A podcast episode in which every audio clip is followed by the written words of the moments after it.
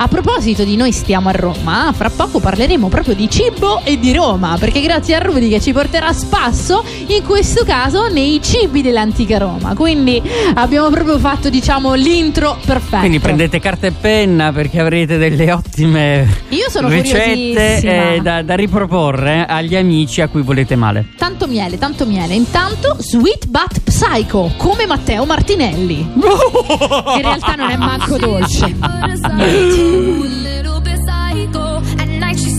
I'm on my mind, my mind. Oh, she's hot but a psycho. So left but she's right though. At night she's screaming, I'm on my mind, my mind.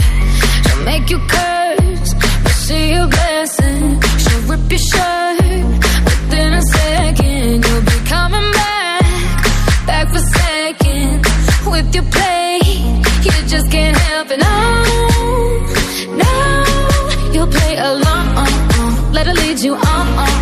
You'll be saying no, no, then saying yes, yes, yes. Cause you're messing with your head. Oh, she's sweet but a psycho,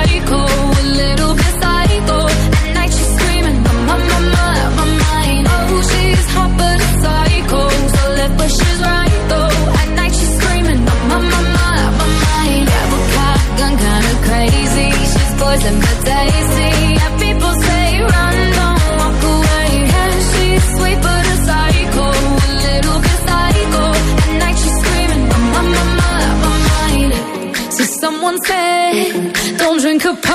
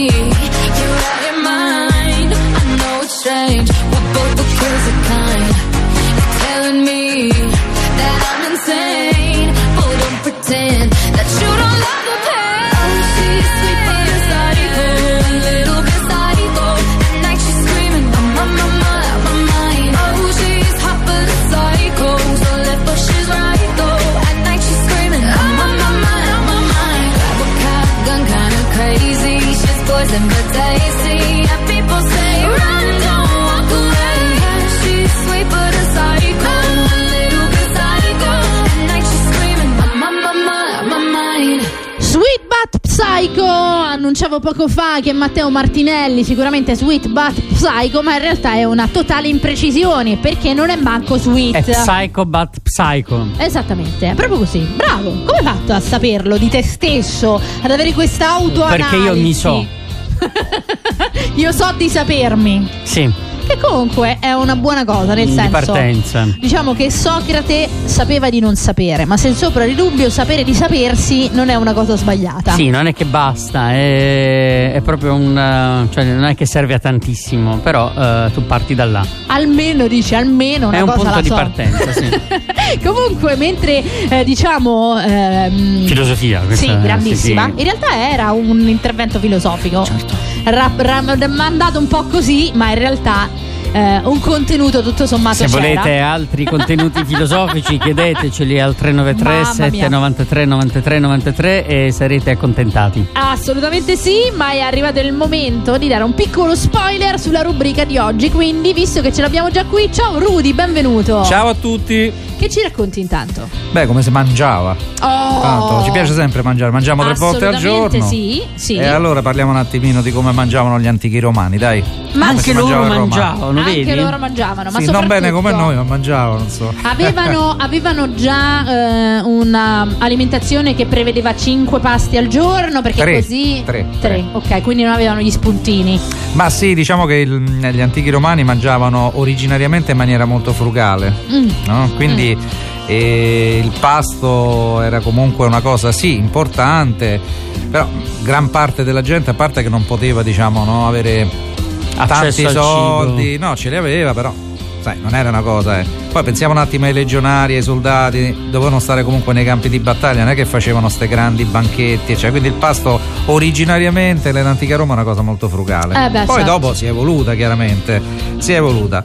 E quello che a loro interessava era avere una disponibilità immediata del cibo Chiaro? e soprattutto dovevano avere un qualche cosa che era facile da coltivare, facile da conservare, non è che c'erano frigoriferi, cose, insomma lo sappiamo. Quindi all'inizio, diciamo nella parte, nell'età arcaica, gli antichi romani non è che mangiassero moltissime cose. Diciamo i greci sapete come li chiamavano? Come? Mangia polenta. Quindi, sì, sembra una cosa strana. momento, se momento, mangiavano momento. la non di mais, No, perché mais no, no, ancora no, no, però se mangiavano momento, la polenta. Momento, momento, momento. Quindi, signori e signori, in diretta sui 93 in FM di Radio Roma Capitale, abbiamo appena detto che i romani, i romani erano polentoni. Possiamo Cioè, dire di sì, venivano chiamati abbiamo- mangiapolenta dai greci. Abbiamo stravolto tutto. Quindi, signori, E- manco que- ci hanno rubato pure questo a Milano. Facevano polente di farro, facevano polente di farro, la- il sorgo, ve lo ve lo ricordate il sorgo? No. Una cosa terribile, cioè, è una graminacea Ok. ed è che ancora cresce, lo vedi nei campi, è una cosa un po' allungata, c'ha dei fiorellini, insomma. Ok. E ci facevano delle belle zuppe. Mm, belle zuppe, da quello che mi stai dicendo non Belle credo zuppe di che sorgo. fossero- che si mangia oggi? Sorgo! Ah, mm. Vai, ci ha detto bene. Ma Wilma! voi immaginate un attimino. un- delle piante resistenti, anche il farro, Sì. che oggi voglio dire costa di più, eccetera. Comunque erano tutte piante resistenti, ok? Erano piante che comunque potevano essere coltivate con una certa facilità. Sì. Addirittura il sorgo si raccoglieva ogni 100-120 giorni, quindi Ok. quello era cibo, ok? Ok. Eh, però insomma, se lo cucinavano bene, a sta maniera.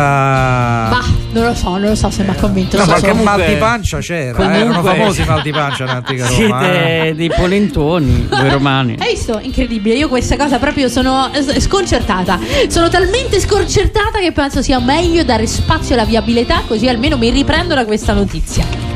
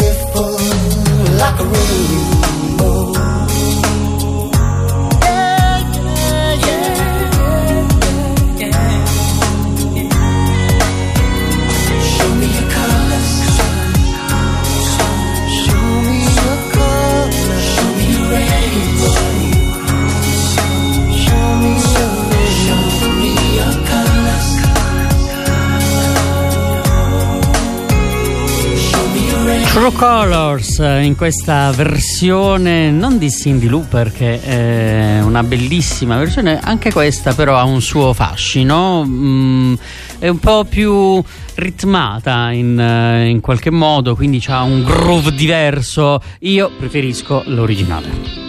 Questo è certo, ma intanto siamo tornati. Beh, comunque le cover hanno un loro eh, sicuramente motivo di essere, però è chiaro che la versione originale molto spesso eh, è, è comunque quella che in sai, assoluto... ci sono delle cover che a volte, per esempio, de- soltanto l'anno scorso, nel- nelle cover, nelle coverizzazioni, la serata di cover di Sanremo, ci sono state un paio di cover eccezionali, sia quella di Splendido Splendente con eh, ehm, la rappresentante di lista. Sì, ok. Ed è, eh, c'era tra l'altro anche la, la rettore in Sì. eh, splendida forma, ma comunque una bellissima versione eh, che non aveva nulla da invitare all'originale, ma anche la cover dei Agnelli, Maneskin, Maneskin, stavo pensando la stessa cosa, bellissima. di Gianna Eh, Nannini. No, dei... Non era Amarmi ma fatica. Eh, ma quella era una cover della, della Giannini. Eh sì, di- di- fatto dai Maneskin. No, la Giannini stava coverizzando e oddio non mi viene... No, io sto parlando sempre di Sanremo. la- eh, era una delle cover di Sanremo, quella dei Maneskin, che era appunto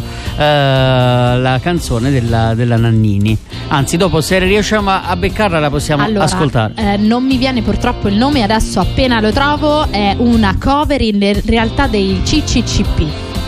Che poi Gianna Nannini ha rifatto come cover ed infine i Moneskin e Manuel Agnelli hanno fatto una nuova coverizzazione. E quello è un altro brano rispetto a quello che stavo dicendo io, che non conosco. E poi No, andiamo è sempre a. lui, è l'originale. Non l'hai mai sentito nella versione della CCCP? Ok, quello che dicevo io era un altro. Ah, cioè Gianna Nannini Ha fatto preso- cover- Quindi non è mai stata della Nannini. No, questo ti sto dicendo. Come sempre le mie notizie ti, ti, Oh, ti ma- devastano. Ma perché? Boom! Perché mi devi distruggere tutto il mondo che, che- che mi sono creato, il mio immaginario? È così. Perché, Va bene, allora vengo a portarti la verità. Vabbè, Rudy, eh, dammi delle notizie che invece Bene, non so a prego. monte e che mi servono invece per parlare di una cosa mo- molto importante, dell'importanza nell'antica Roma eh, del, eh, dei movimenti intestinali dei romani. Allora, da pasto frugale diventò poi in epoca imperiale qualcosa di più importante. I romani avevano tre pasti al giorno, quello più importante come per noi era la cena, il pranzium, che insomma sai il giorno uno va, c'ha da fare, corre, sta fuori casa, è un po' come noi.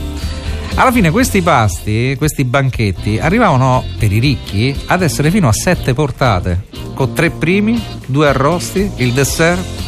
Però diciamo la varietà sì c'era, ma non è che fosse una varietà così importante come oggi. Quindi mischiavano un po' di tutto. Quindi mangi l'arrosto, poi ti mangi le cozze, poi. Cioè un po' noi, come mangiamo noi quando andiamo in un ristorante giapponese che non sappiamo quello che No, stiamo il mangiando. giapponese giapponese mangia bene, voglio Eh dire. sì, però noi mischiamo comunque Sì, tutto mischi, in- mischiavano tutto quanto e poi alla fine che c'erano mal di pancia, erano famose le attività mediche oh, dopo i in questo pranzi romani. Fare Esatto. il gastroenterologo nell'antichità Sicuramente era una fortissimo. cosa. Sicuramente sì. Quindi mangiavano, mangiavano in questi triclini, chiaramente i ricchi, perché le, chias- le classi un po' più basse mangiavano in quelle che erano i vecchi appartamenti di Roma, no? E le insule dove c'erano dei cortili comuni, che c'era un bracerino, si mettevano seduti, mangiavano, erano più seduti, è un po' una cosa più da poveri. Quindi i ricchi mangiavano a sta maniera, si lavavano le mani, perché non è che usavano le forchette, quindi molto spesso da una portata all'altra si sciacquavano le mani e c'erano pure i tovaglioli che utilizzavano per portarsi via gli avanzi. Un po' come si fa Ah, vedi, la doggy bag. La dog bag, facevano eh? Chiaramente con tutto questo mischio di cose, senza considerare quello che, che- che si bevevano, adesso ne andiamo a parlare, c'era la facoltà di espellere gas, diciamo co- corporale, di- diciamo così, per o chiaramente scaricare un po' l'intestino, certo, eccetera. altrimenti- Immagina, no? Ma che- se andiamo a pensare pure quello che si bevevano come vino, ci sai, eh, si bevevano il vino, ma il vino non era il vino che ci abbiamo noi oggi. Il vino era un qualche cosa di veramente tosto, cioè il vino era sicuramente mosto, però dipende da quale versione utilizzassero. Per esempio, se utilizzavano la versione greca, copiandola dai grechi, e, e lo mischiavano i greci con acqua di mare, argilla e sale. Tu te lo immagini bene una cosa del genere? Quindi, oh, vi- cioè, mosto, acqua di mare, Argilla quindi- e sale. Argilla e sale. Ci mettevano perché non bastava la, Perché non il bastava l'acqua dell'acqua di mare. Se no, i romani di loro lo mischiavano con la pece e con le resine e poi lo tappavano, lo, lo imbottigliavano nelle anfore, ci mettevano pure la data, l'annata e tutto quanto. Quindi questo che si bevevano come vino. Non è che fosse molto salutare, eh, Che, che poi, insomma, se non, non era conservato bene, diventava aceto Ma fondamentalmente. non lo so se diventasse invecchiava. aceto, cioè, voglio dire, ma beh, immagina con tutta quella roba dentro, Eh, poi eh, diventa una cosa radioattiva forse. Eh. Però i poverini, i poverini bevevano meglio perché bevevano una cosa che era chiamata posca. Mhm. Era la cosa più naturale che ci fosse perché era comunque acqua e aceto e un po' di miele. Era molto più salutare quella che tutto quel vino che usavano loro, perché quel vino Una usavano loro era una cosa una terri- sorta di terrificante. versione strana di idromele.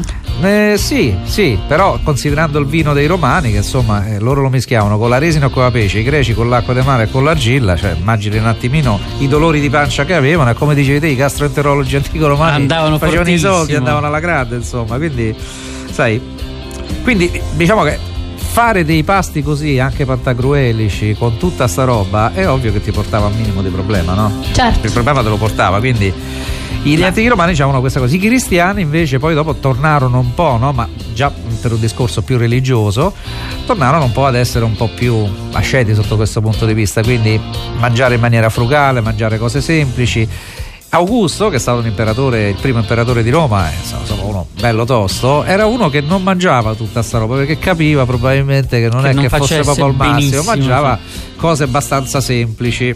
Ma quindi poi tendenzialmente erano obesi oppure comunque... Beh, i ricchi avevano un sacco di problemi, i ricchi avevano problemi di gotta, erano obesi, insomma, problemi ce li avevano perché avevano accesso a, queste- a questi pasti che comunque, sai, te l'ho detto, fai il primo, cioè mischi vari tipi di polente, e poi il pane, e poi, e poi le cozze, e poi, e poi l'arrosto, poi il dolce, Dio se lo sa, insomma, Ma alla e, e invece i pranzi cosiddetti luculliani da dove deriva Dall'epoca questo? imperiale, dall'epoca imperiale eh, loro incominciano a avere, i ricchi cominciano a fare questi grossi pranzi dove arrivano fino a sette portate.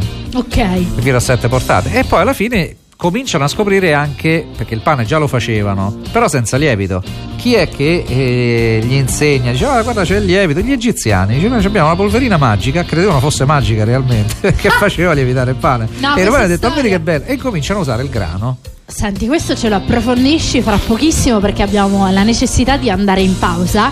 Però eh, bellissimo, bellissimo, veramente ci sono dei passaggi secondo me sul cibo che sono un sacco misteriosi, tipo ma come hanno capito come fare la pasta? Cioè ci sono proprio delle cose che a me sfuggono. Quindi, piccolo break. Radio Roma Capitale.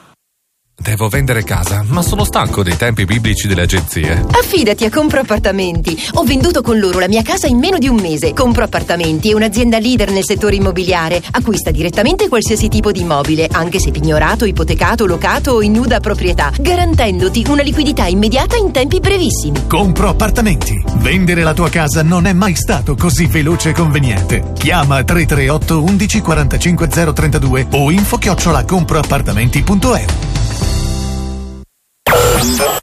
Radio Roma Capitale. La capitale delle sensazioni.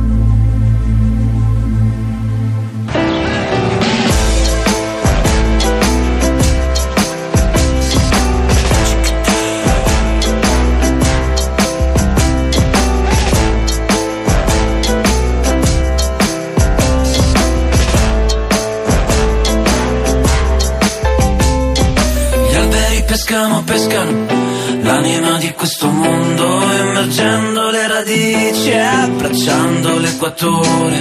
Vorrei tu facessi lo stesso con la mano sul mio cuore. Quando mi guardi negli occhi vorrei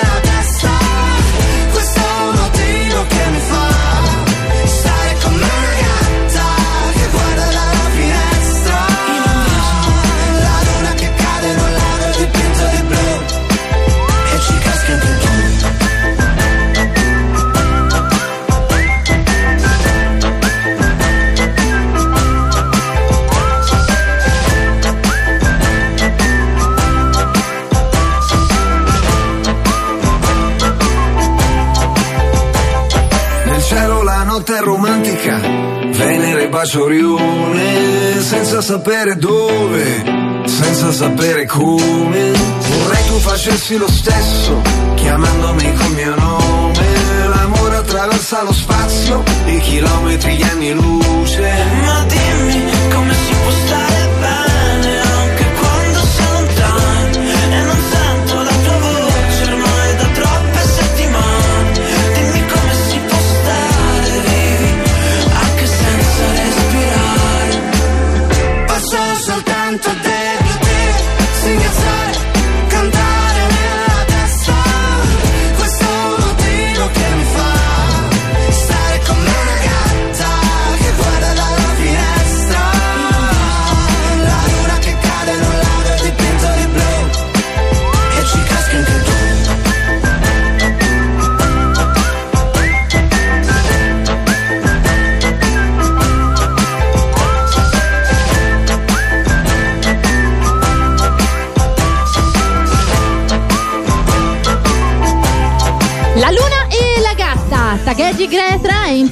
interessante vedere come effettivamente sono riusciti ad uscire con un pezzo che non è un tormentone estivo, perché loro normalmente hanno questa grande potenzialità, eh, soprattutto per i brani estivi. Siete in ascolto del morning di The Founder, ora siamo a Spasso per Roma, oggi in realtà siamo sulle tavole dell'antica Roma. Siamo rimasti in sospeso con Rudy ad un argomento molto per me magico quanto lo era per loro. Intanto, come hanno fatto a capire il lievito? Giustamente mi hai detto gli egiziani pensavano fosse una polvere. E gli hanno detto, dice, guarda c'è questa qui, prova a mettercela in mezzo a quella polenta che tu fai, insomma. Spegnere. E so, allora i romani hanno cominciato a fare il pane col grano, chiaramente, Pazzesco. no? E mh, calcola che tra l'altro avevano anche un condimento, un condimento che ancora oggi per certi versi si usa, il famoso garum. Il garum che cos'era? Il garum era una specie di poltiglia fatta con la testa delle alici, Ok. capito? Un po' fermentate, Sì, sì, che- mischiate poi con un po' d'aceto, eccetera, e praticamente la usavano a gocce per eh, aromatizzare le varie cose. Poteva essere considerato, diciamo, come un aceto balsamico oggi, no? Che ancora comunque viene prodotto in, tra l'altro, una parte di questo, una, una cosa simile di questo viene ancora prodotto in Oriente. Quindi era una cosa molto, eh, però abbastanza naturale e comunque dava molto sapore ai cibi. Il garum era molto, chiaramente era una cosa per chi aveva i soldi, eh, che era, Certo. una, era una cosa che costava. A fine pasto c'erano anche i dolci e una cosa che eh, è carina da sapere era che i, i romanesi sono diventati i famosi cookies, possiamo dire così, i crustula. Che cos'erano? Erano dei biscotti. Erano dei biscotti che venivano dati, fatti col miele, col grano, cotti sulla pietra, e venivano dati inizialmente ai sacerdoti dopo che avevano fatto la fatica delle liturgie, ma dopo alla fine diventarono il premio per gli studenti quando andavano bene a scuola, un po' come oggi. Quindi il biscottino, quindi questa, questa tradizione risale, risale da un sacco di tempo. Beh, in realtà sui dolci eh, c'è tra l'altro un posto qua a Roma che è dalle parti del centro, di fronte al teatro Brancaccio, che ancora eh, fanno i biscotti dolcetti della tradizione romana.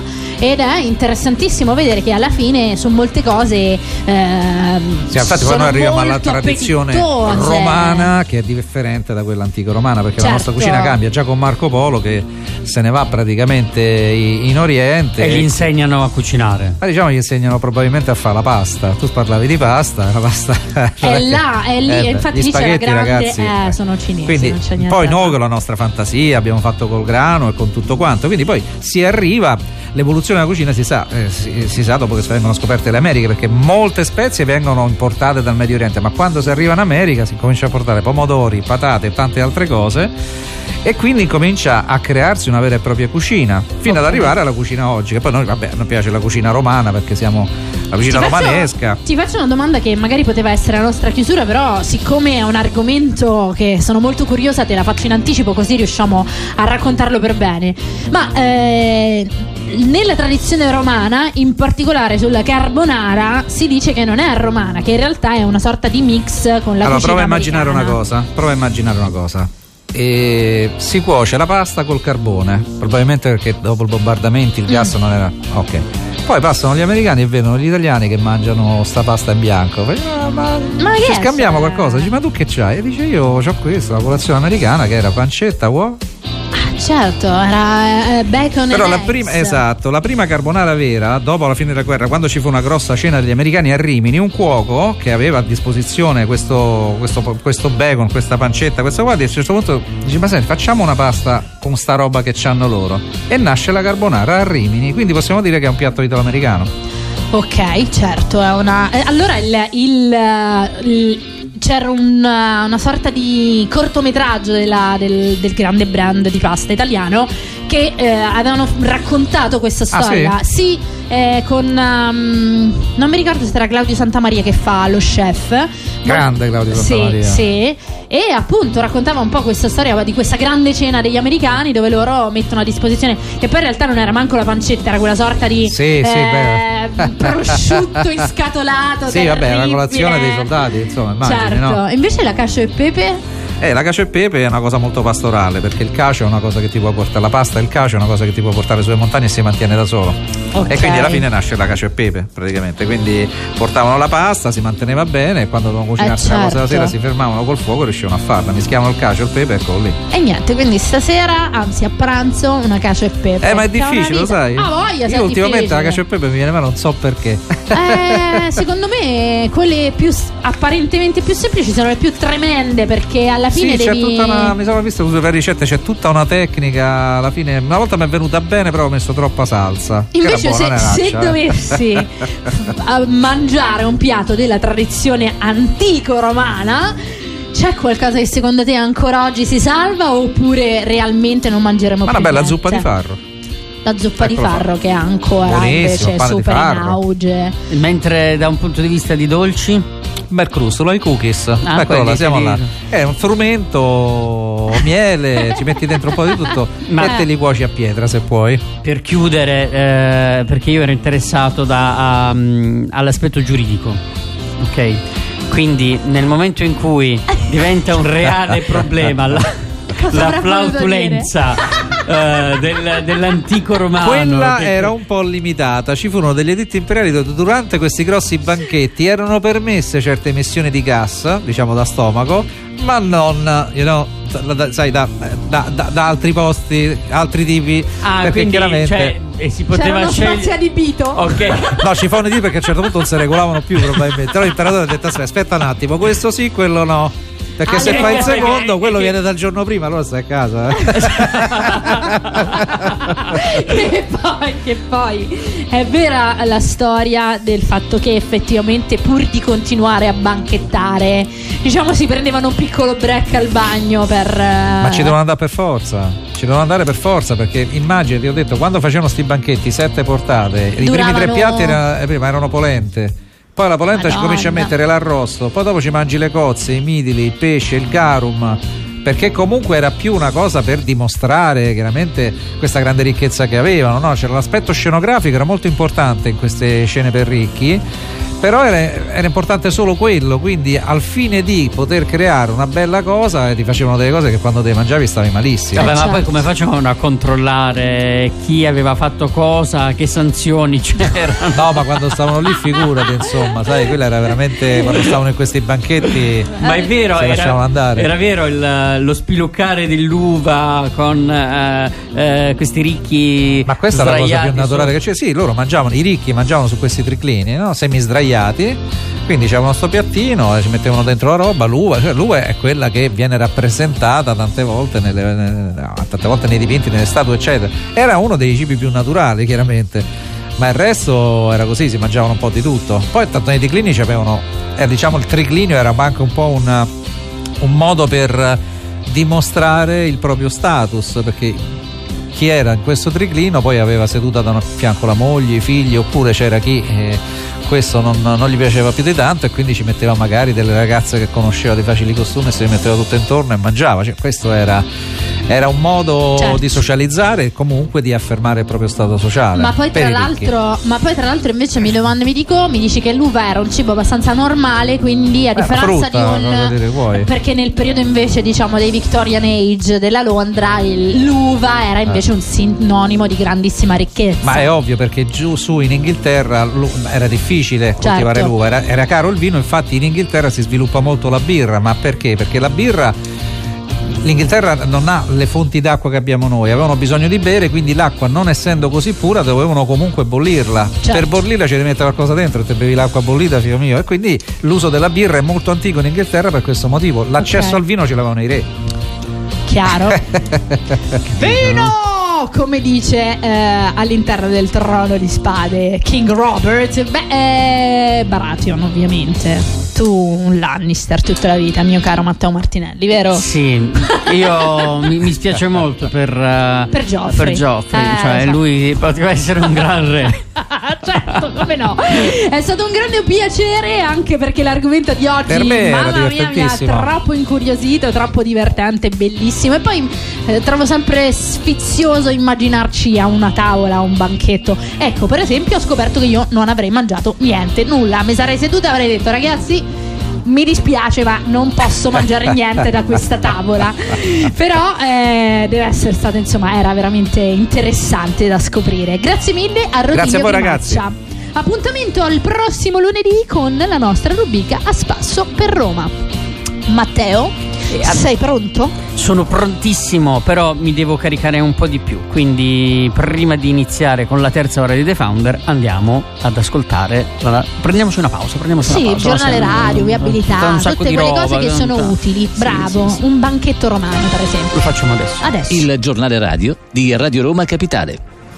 Ancora buongiorno da Alessandro Cisilin. L'ampia maggioranza di governo, dopo giornate convulse per la presidenza della Repubblica, si è infine ricompattata sulla rielezione di Sergio Mattarella, lasciando però forti lacerazioni tra i partiti, in particolare nel centrodestra. Questa coalizione è finita, tuona Giorgia Meloni, rilanciando ora la proposta delle elezioni dirette del capo dello Stato. Salvini stamani sul Corriere della Sera propone un'area repubblicana sulla scia del partito di Trump. Forza Italia puntella invece sull'appartenenza dei moderati tra i popolari europei. Crepe anche nei 5 Stelle intorno alla candidatura poi naufragata di Elisabetta Belloni, responsabile del coordinamento e vigilanza dei servizi segreti presso la Presidenza del Consiglio. Esplicito l'affondo di Luigi Di Maio, che giudica divisiva la leadership del movimento di Giuseppe Conte, che replica il ministro era presente alle trattative, sarà lui a dover render conto al movimento. E dopo la settimana di stop per l'elezione del capo dello Stato riprende l'attività dell'esecutivo col Consiglio dei Ministri che nel pomeriggio si occuperà delle norme anti-Covid in scadenza, a partire dall'obbligo di mascherina anche all'aperto che probabilmente sarà prorogato.